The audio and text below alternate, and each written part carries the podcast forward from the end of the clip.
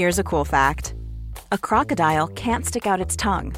Another cool fact you can get short term health insurance for a month or just under a year in some states. United Healthcare short term insurance plans are designed for people who are between jobs, coming off their parents' plan, or turning a side hustle into a full time gig.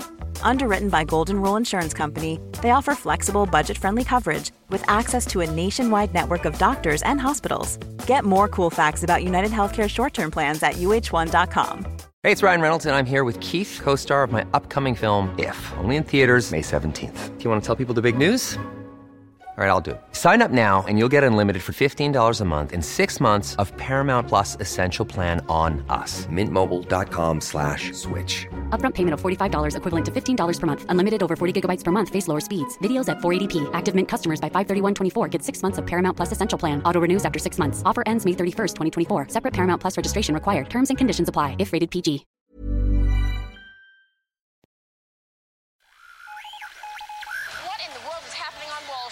Economic indicators. Who knows where this is going to end up? To understand the economy, you have to understand human nature. This podcast is powered by ACAST. How are you doing there? It is the podcast time. You know the drill, the podcast. Well, listen, first of all, Happy New Year. Hope the Christmas was well. Hope all was good. The podcast we're going to try this year, as we've done last year, to make economics a little bit more comprehensible, a little bit more understandable, and hopefully a little bit more germane to everyone's life. And by the way, thank you all for your support on Patreon. We couldn't do this without you. And we hope to bring you, in the course of the next 50 odd weeks, my man, more podcasts. Johnny Boy, what's the crack? Lots more podcasts. Lots more podcasts. How are you, Ed? I'm very good. Yeah. Are you settling good. in? I'm settling. I'm a bit, bit uh, more awake now after my, my Christmas slumber. Yeah. So we're How's all the good. hoof? Are your hooves as bad as mine? Uh, have you got those bunion plasters I'm yet? telling you, the bunion plasters. I, I, I showed it to you there on the side of my bloody thing. Used to Gone, be ads. gone are, are all the Viagra ads. Viagra's are gone off now. Bunion ads Yeah. for our lads. Anyway, come here to me. Brexit. Brexit. Brexit. Now listen to me. You said Get Brexit done. Get that's what your done. man- that's your man said. what you said just when the deal was done. Yeah. You came out boldly and said game, set, and match. Explain, please. That was just to annoy English people. that's what they always say. Exactly. That's what they always say about game, set, and match. No, what I wanted to say was that at the time there was this look, one thing's very, very clear is that you can never, ever base your economic, political, social, commercial worldview on no change, right? yeah. So Brexit happens. It's an event that changes the world, right? But what happened in Ireland was the narrative, the story of Brexit was taken over largely by public servants, right? From the department of this, that, and the other, who said, oh my God, Brexit's a disaster. Brexit is just a thing. It's like anything that happens, it's a change, Yeah. right? Yeah. So you have to deal with it. And my idea was, yes, it was better for us four years ago before Brexit. But then it happens. And the question is, what was the worst case scenario after the British voted? And what was the best case scenario for Ireland, right? Yeah. We have migrated from a situation where we could have had a border in Ireland, hard border in Northern Ireland, Yeah. which would have solidified Brexit for Ireland. It would have taken Northern Ireland out of the EU completely. Mm, yeah. And it would have inflamed yet again ideas up there about sovereignty and nationalism and whatever, which we'll come back to. right? Yeah. Yeah. Yeah. Britain could also have managed to get a deal whereby they could actually have undercut everybody in the EU. So the idea that the EU would have atrophied, the Brits would have been able to drive a coach and horses between France and Germany, and they could have got the deal, which meant they would cherry pick, which is what the Brexiters talked about all the time. This Yeah. idea of the easiest trade deal. Yeah. yeah. And in the end, frankly, the Germans were at the other side of the table. They put their hand under the table, grabbed the Brits, and squeezed. And that's what happened. An Angela Merkel squeeze. An Angela Merkel squeeze in your nether regions, you're not going Yeah. there, just your voice is going up like that. but what basically happened was trade deals are always about size. Size matters, John, right? Right. The, the partner that comes to the table with the biggest economy, the most trade, etc., wins. That's just the way it is mm. because they're the ones that can walk away, right? That's the first thing. So, one, the borders and the Irish Sea, good for us. yeah. Yeah. Two, the fact that the Brits were basically brought to heel and said, you can leave, but here's the conditions. Yeah. Okay. good for us. So and the reason it's good for us, they can't undercut us in terms of regulation or whatever. Three, the fact that small countries like Ireland, or any small country, and the interesting, Britain's just a small country too. They don't know it. Yeah, they yeah, are yeah, just a small country, right? Basically, you can never get rich trading with yourself because your market's too small. So when your market is like 5 million people, 6 million people, you always have to project beyond your borders because you're always constantly undermined by the tyranny of size. So if you want to get wealthy, you have to be a trading nation that trades openly. Yeah. Now, think about what's happened in Brexit. The Brexiteers have undermined the stability of the UK, and that will undermine investment decisions taken for people who want to use and had used the UK as a bridgehead into Europe. The only English speaking bridgehead into Europe now is us. Yeah. They're, so they, because an American investor will say, you know, who knows what's going to happen to the Brits, right? Yeah. They've already, you know, a free trade deal is not the same as a single market. A free trade deal is the most basic economic deal you can have, which is what they got. A single market is all about recognizing standards, regulations, qualifications. Free.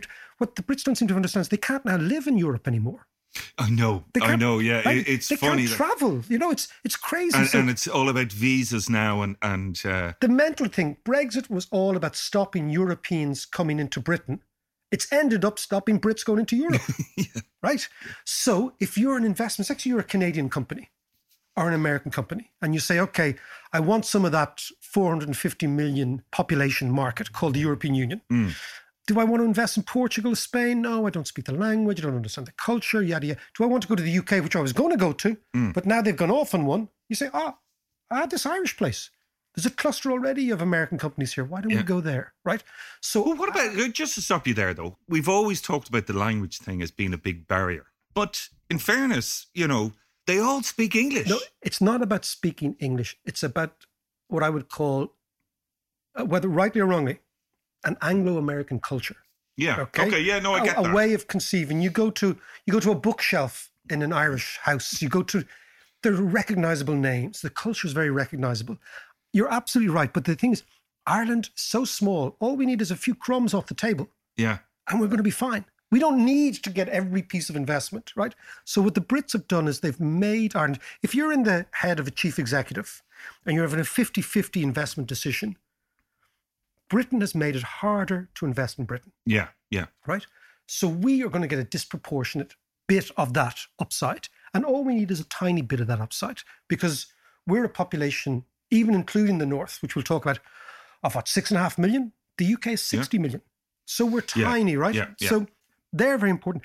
The other things that's important is what the Brits also wanted was also to undermine the EU, right? They were hoping that they would go first. And in the in the mind of some of the more extreme Brexiteers, they would lead the charge for the destruction of the EU, which would have led to massive economic and financial uh, convulsions in the European Union. Who would have benefited? The City of London, which they always do. The City of Yeah. London always benefits when shit hits the fan Yeah. because capital flows go all over the place and people like Rees Moggs Yeah. hoover it up. Now, the Brits don't even have a deal on services. So think about it. the Brits now have a deal on manufacturing. Yeah. There's no deal on services yet. Where do So we? what's what what does that mean then? so, this, so, so we don't know. The City of London, take for example. could it, could it just could all the, the, the banks take flight then? Of course they could. The the biggest no-brainer for the City of London has always been managing the pension funds of Europe, right? So let's say the German pension funds or the French pension funds, right? Mm. Basically, the French people pay into a pension fund. Let's say there's a billion euros in one fund, right?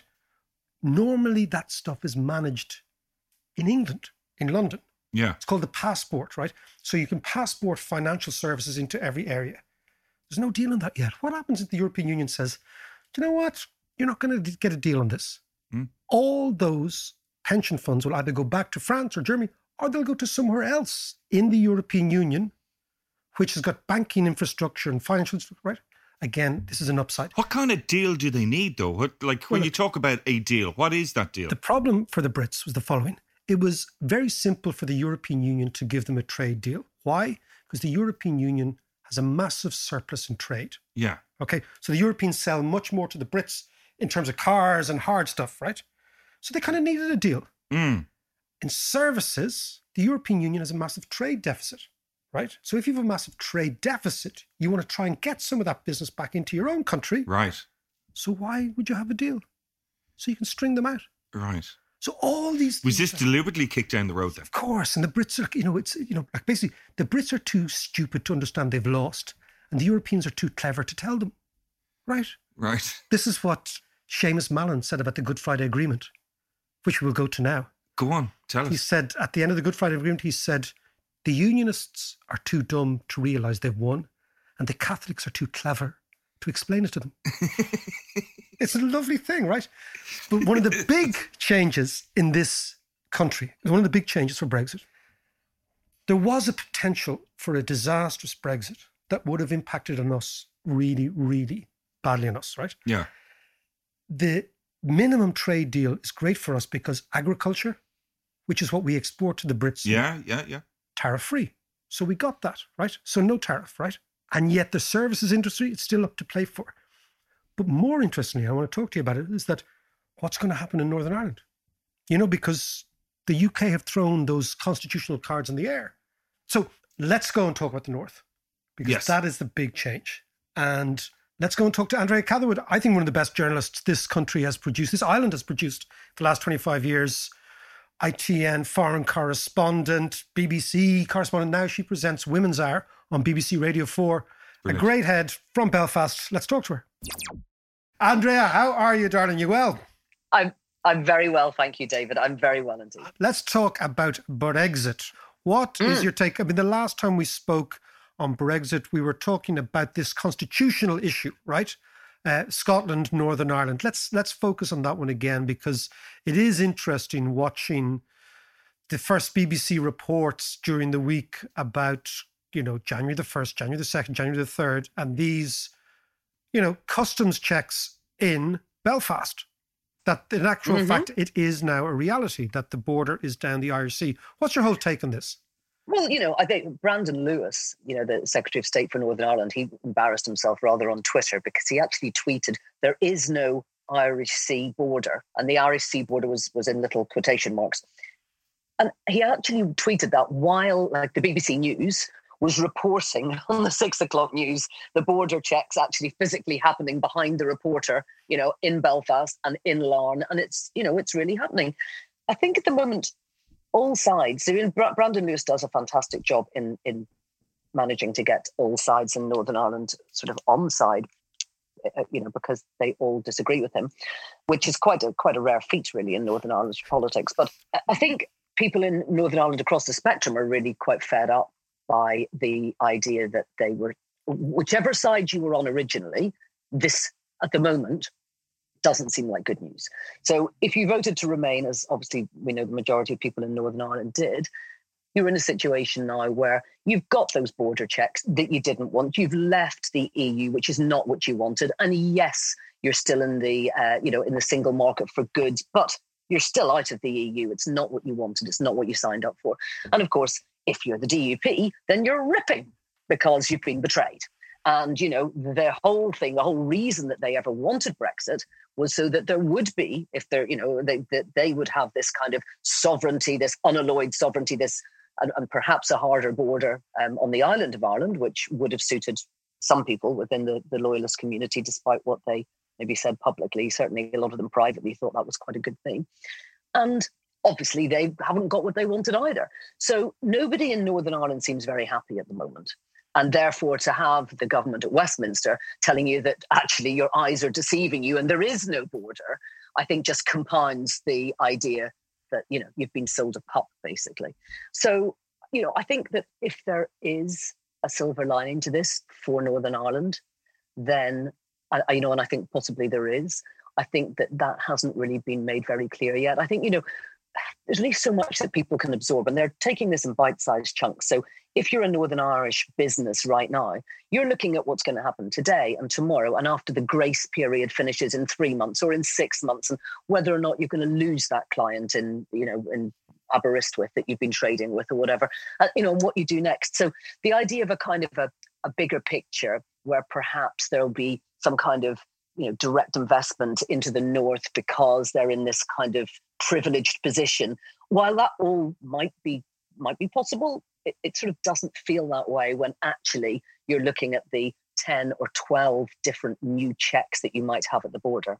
Yeah, no, it seems on a practical level, there needs to be in the North a total mindset mm. shift to say, who are we? How are we going to make a crust? How do we position ourselves? Can I ask you first about what's going on constitutionally in England, in Scotland now? How do you think things will play out now between the Scottish nationalists and the Tory English nationalists over the next, you know, short while? I'm talking year or two. Mm. It's not, nothing immediate. Yeah, well, look, I mean, you've got this amazing thing where Nicola Sturgeon is in pole position. You know, she said Scotland will be back soon. Keep the lights on to the EU. That's you know that's what she said when they left. You've got this thing coming up, May the sixth, Scottish elections. That is going to end up being a kind of a, a proxy for a referendum, and it looks like the SNP are going to sweep the board at Holyrood, right? And it, it's amazing actually because the uh, the leader of the Conservative Party in Scotland has actually already said that basically there's nothing he can do. You know, he's uh, which is extraordinary six months ahead of of an election. So there's no way in the world that Boris Johnson is going to grant a, another referendum right now, and he won't grant it probably no matter what happens on May the 6th, because I think that we can assume at the moment that they're going to have a huge majority. The SNP will have a huge majority. So then the question comes, and this is where there is an interesting kind of split within the SNP as to what they do next. Do they have a plan B? And there is there is quite split if you know the SNP well. There are quite a few members of the SNP who think that they would like to see Nicola Sturgeon becoming more radical and actually saying, what do you, what do, what do they do? Do they do a kind of a, a Catalonia thing where they have a, a, a referendum, you know, that they just set up all on their own? I mean, it didn't work very well over there. Is that the route to go down? You know, there's a lot of different views on this, but I think there is frustration amongst the SNP, amongst certain members of the SNP, and quite senior ones as well, that if they just say, okay, Boris Johnson, please can we have a referendum? They know that he's going to say no. And then what do they do? So that's a big question. What happens next? But wouldn't this be wouldn't this be in in the historical context for the SNP quite a nice grievance to take over the next couple of years, which is basically we want to go independent, and those people in England, the very people we want to be independent from, won't allow us. So that you, yeah, but you see, you, you, you you do want i mean if you're the snp if that's what you would like you would like to have a referendum while boris johnson is still in power absolutely because he's your number one card. rather than wait because for example if if you know if Keir Starmer were to win the next election so you've got a labor government you know i'm not saying that that would solve many of you know scotland's issues and the snp would probably say you know if they were here they would say no you know that wouldn't make any difference but of course the you know yeah you want a Tory Jacob you Rees-Mogg, Tory Boris tough. Johnson.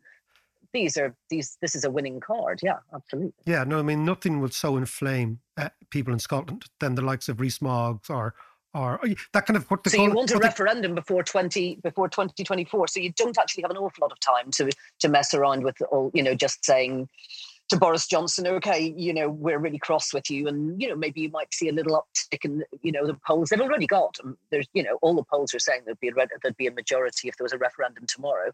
So I know that there are quite a few SNP members who are thinking, well, what are we waiting for? You know, now is the time to strike. While we still look at the EU and think we'd like to be back in there, you know, before too much time has passed and you know people start just maybe getting used to the status quo.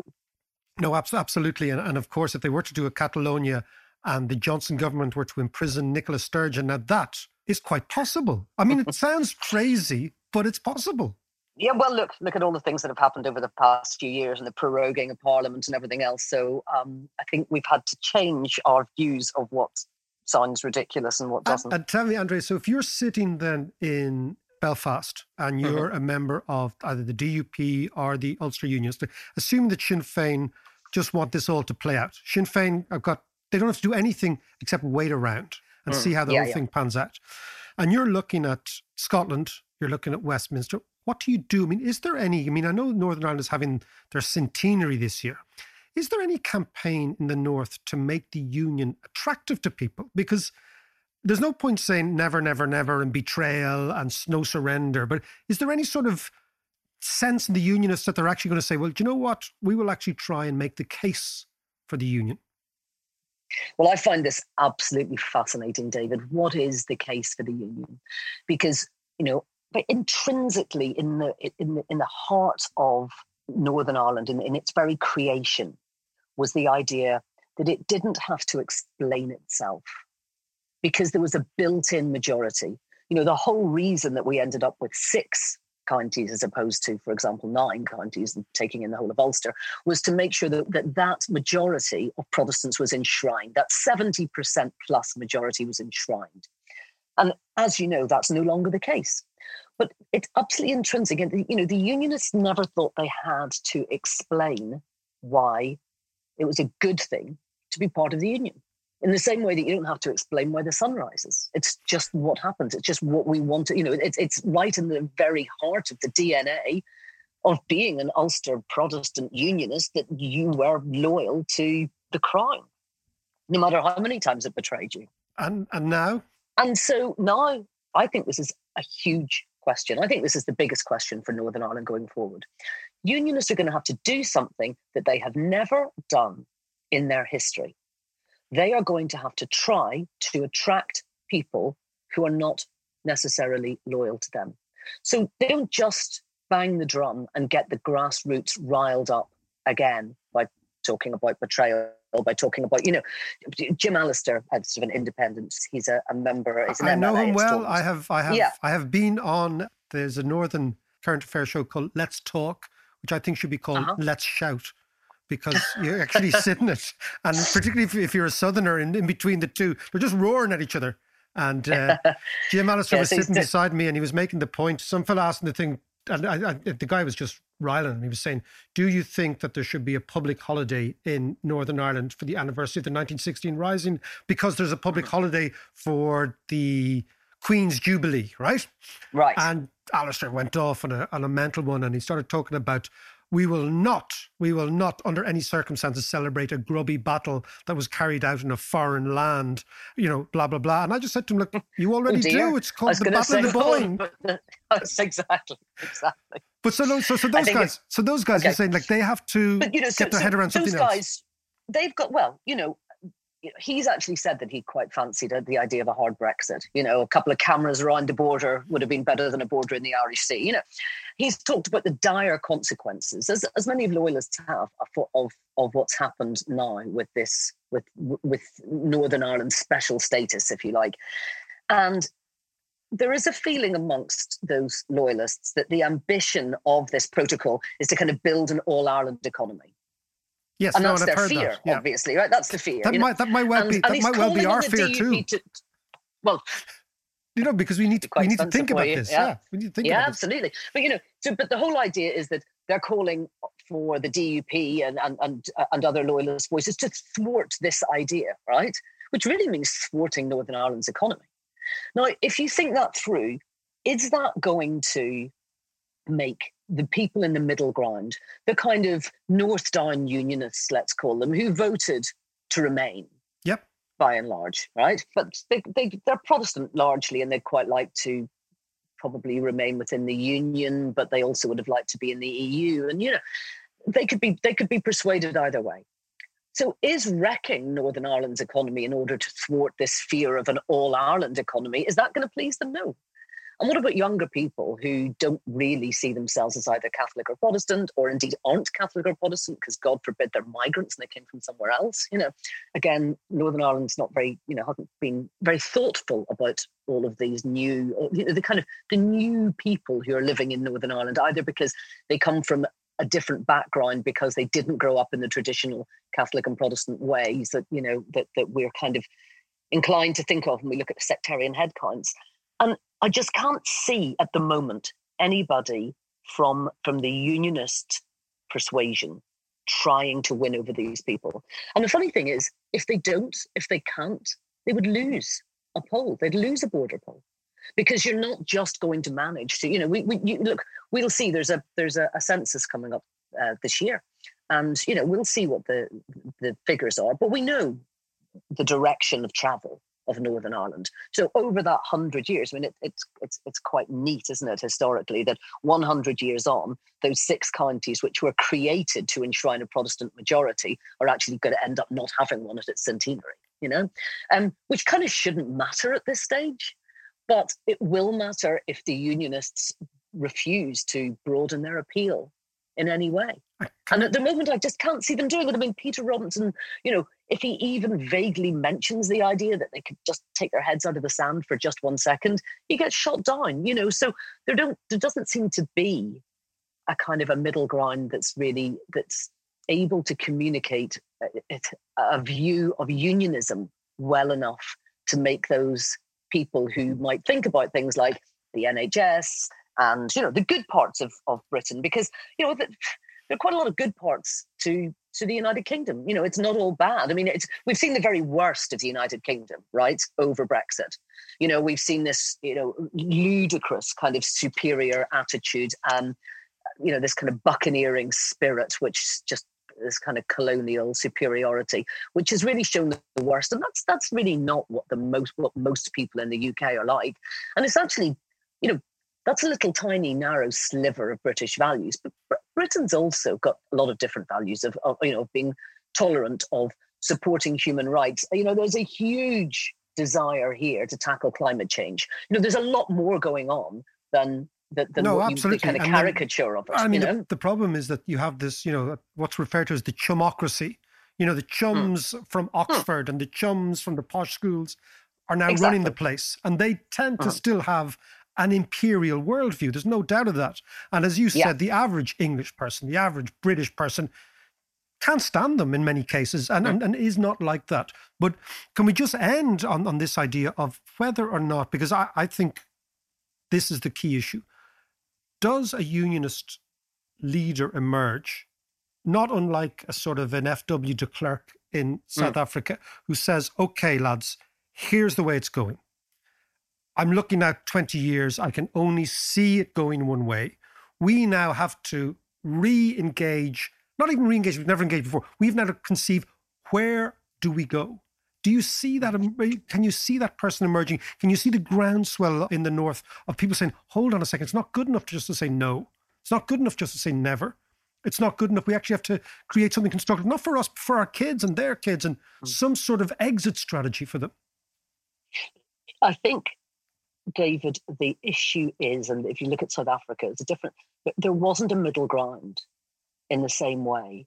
So if you are that person of Protestant heritage that has those feelings, there's an alliance party there for you to join.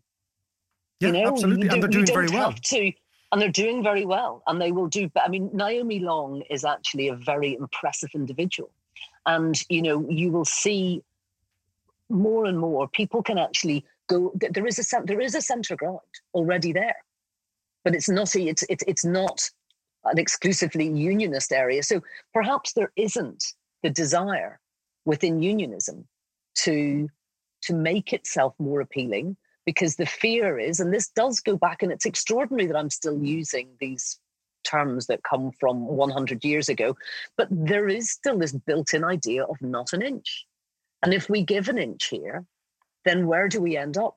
We end up in this all Ireland economy. This is only going one way. Northern Ireland is never going to become more intrinsically aligned with the United Kingdom. You know, they're not going to actually up sticks and, you know, dump themselves in the River Thames outside Westminster. So it was only ever going to go one way.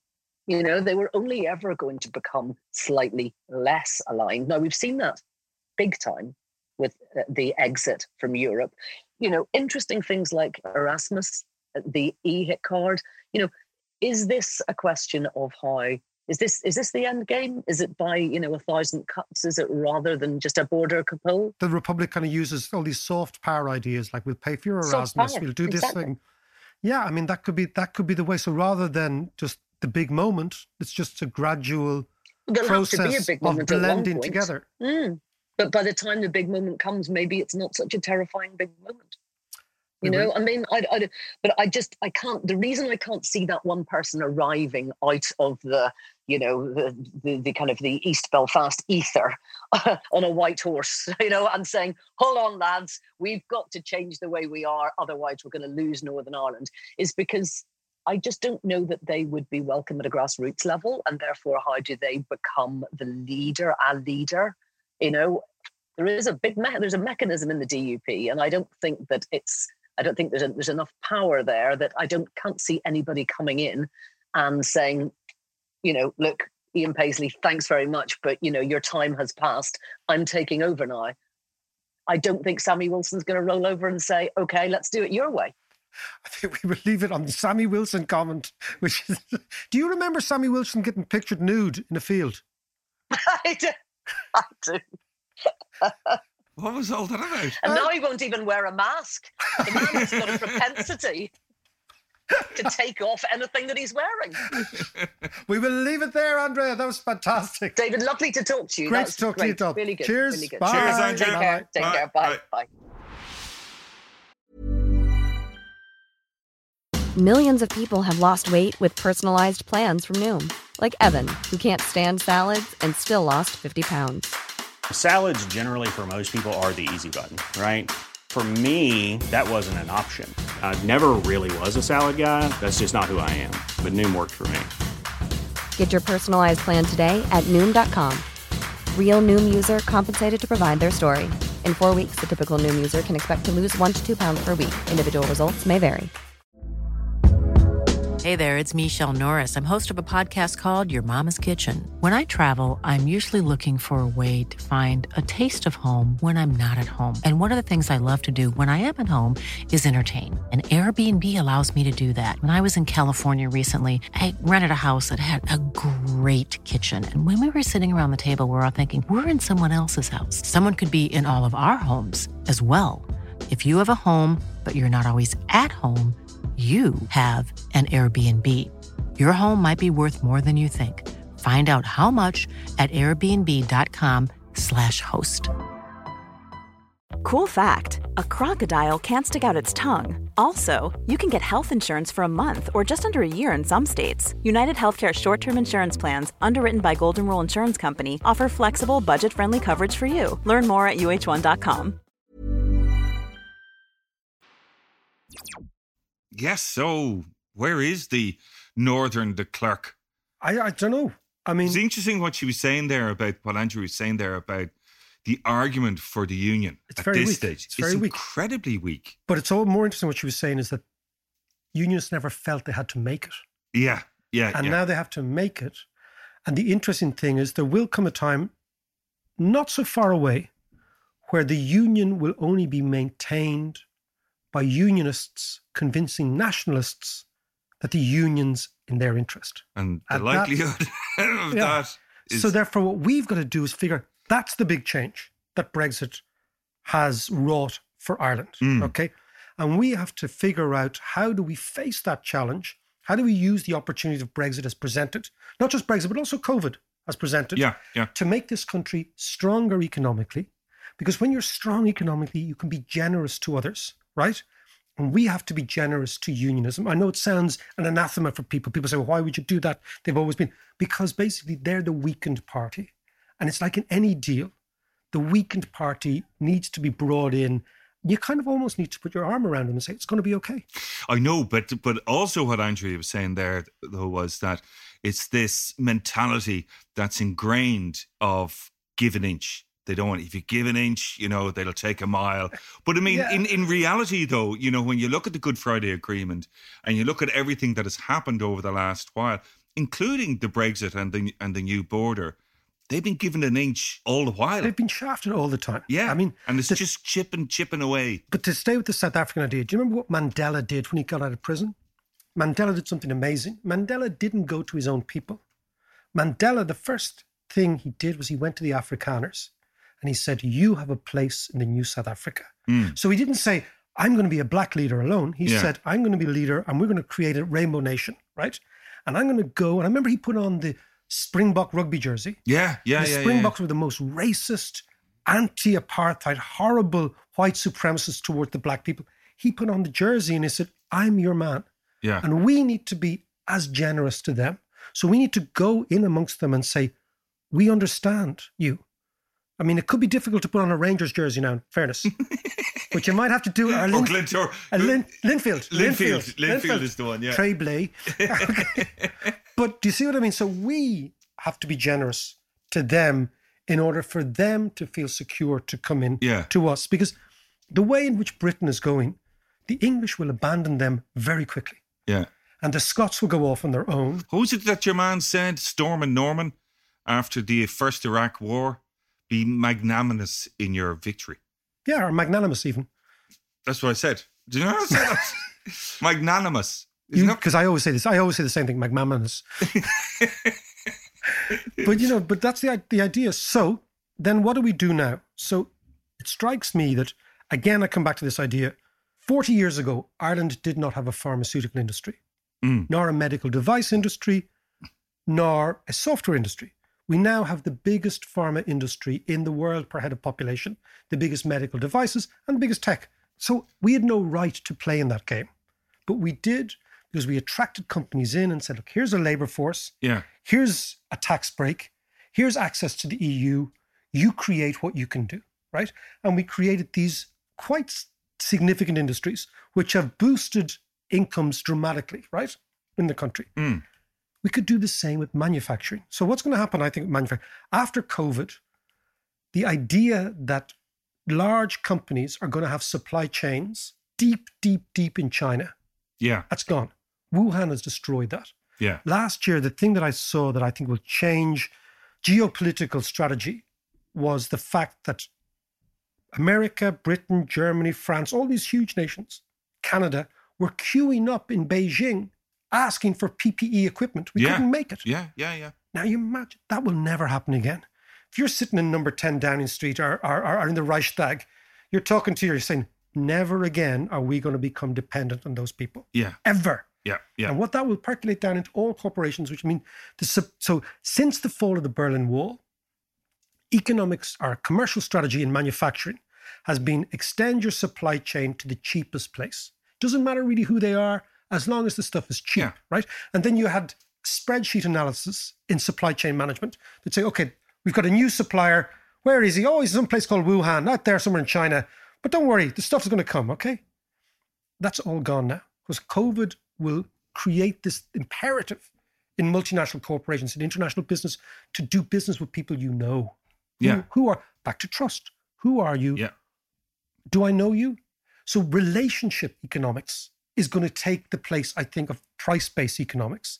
And that means that large supply chains will truncate and you will source manufacturing where you trust the people and the state, etc. And who do you trust? It's like in business, you will always go back to do business with the person you did business with and you made money from. That's always the way. Hmm. Yeah, Right? yeah, yeah. So think about that. So large corporations are going to go to those nodes of the globe where clusters of their own types exist Yeah. already. They're going to go to countries and regions where they say, okay, I'm talking to my mate. He said or she said that's a good place to do business, like a recommendation. They'll come. Mm. So I come back again. This island is in a phenomenal position to import manufacturing business and industries. Small countries can never, we can't invent this stuff on our own. You Mm. acquire industry. This idea that you invent it, you're some great innovator, it's all nonsense. Yeah, You yeah. acquire somebody else's. So, like in all business, you scratch my back, I scratch yours. I'll give you something you don't have access to the EU, low taxation, security, yada, yada. And I think it's not inconceivable that Ireland could build significant manufacturing capacity. But what what kind of manufacturing are you talking about? Anything. Anything, anything that is anything that is industrial, that is built. Because in the old days, you know, you had a steelworks. Steelworks had to be beside a coal industry to burn the coal, Yeah, right? yeah. So, you, so basically, industry was located and was dictated to by geography, and not even geography. It was like dictated to by geology. Yeah. It was like an accident. Yeah, yeah, of an course ac- it was. planetary accident Yeah. that you sat in a coal stream or something like that. That's all over now, right? Manufacturing can be anywhere, anywhere. So the question then is, do you want it? And of course you do. Like when I see those Nissan workers in Sunderland, right? And I think of the Harland and Wolff workers in East Belfast, right? Mm. If the British didn't get a deal on trade, and if they continued to play silly buggers with this, why wouldn't Nissan just go to Belfast? Set up the factory and you're done. It's a one off capital investment. Yeah. You depreciate that over 40 years, costs you zero with the cost of capital zero. Straight away, you're But in. This, this also goes back to what you were saying before about infrastructure. We Yeah. need quite a significant investment to be more attractive. We've got a lot going for us, but we need but, more. But John, just think of already this country is by far and away the most dynamic exporter and importer in the world. Exports and imports are Right. over 100% of GDP here. Right. Right. But high end manufacturing jobs is they're high skilled, high productivity, and high waged. They're not low wage What anymore. about the argument, though, that the Irish economy is becoming too dependent on international capital and international companies? And do, do we not need to build our own more indigenous Well. I mean, that's a quasi Marxist view, I've always thought, right? Oh. No, really, you know. And what's wrong with that? Well, that's true, because your brother was teaching us Marx when we were kids, okay? Das Kapital and all that sort of stuff. But this idea that we are citizens of somewhere, when in actual fact we're citizens of anywhere, that rightly or wrongly, we've been brought up in a post nationalist world. Mm. Okay, we live in a post nationalist world. That, you know, we're comfortable all, all, all over the place. Actually, that's reversing now.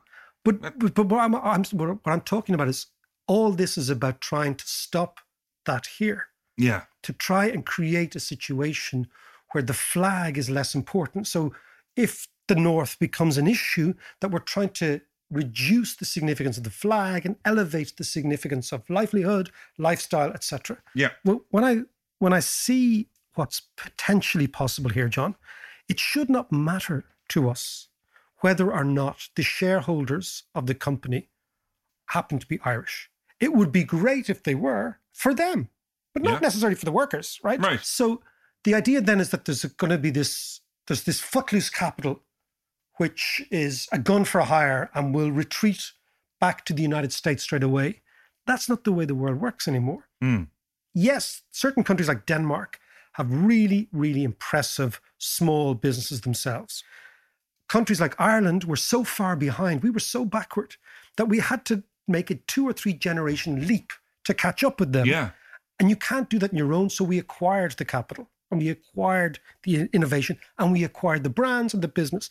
And our people have done well out of that. My sense is that the yearning for some sort of cottage industry that grows into a bigger industry, that grows into a bigger industry, and that's in some way more sustainable. I'm not sure that that actually holds because I think that when large companies put roots down in a country, Mm. they don't do it for two or three years. They do it for 50 years. Yeah. And that decision is taken. And once you get a small percentage of those in your country, if you're a small country, you can completely reverse generations of underperformance. And we've already done it. Yeah. And it's just let's do a little bit more of it. How you doing there? This new year is kind of special because you're going to be locked down. You're going to be stuck at home thinking, what am I going to do?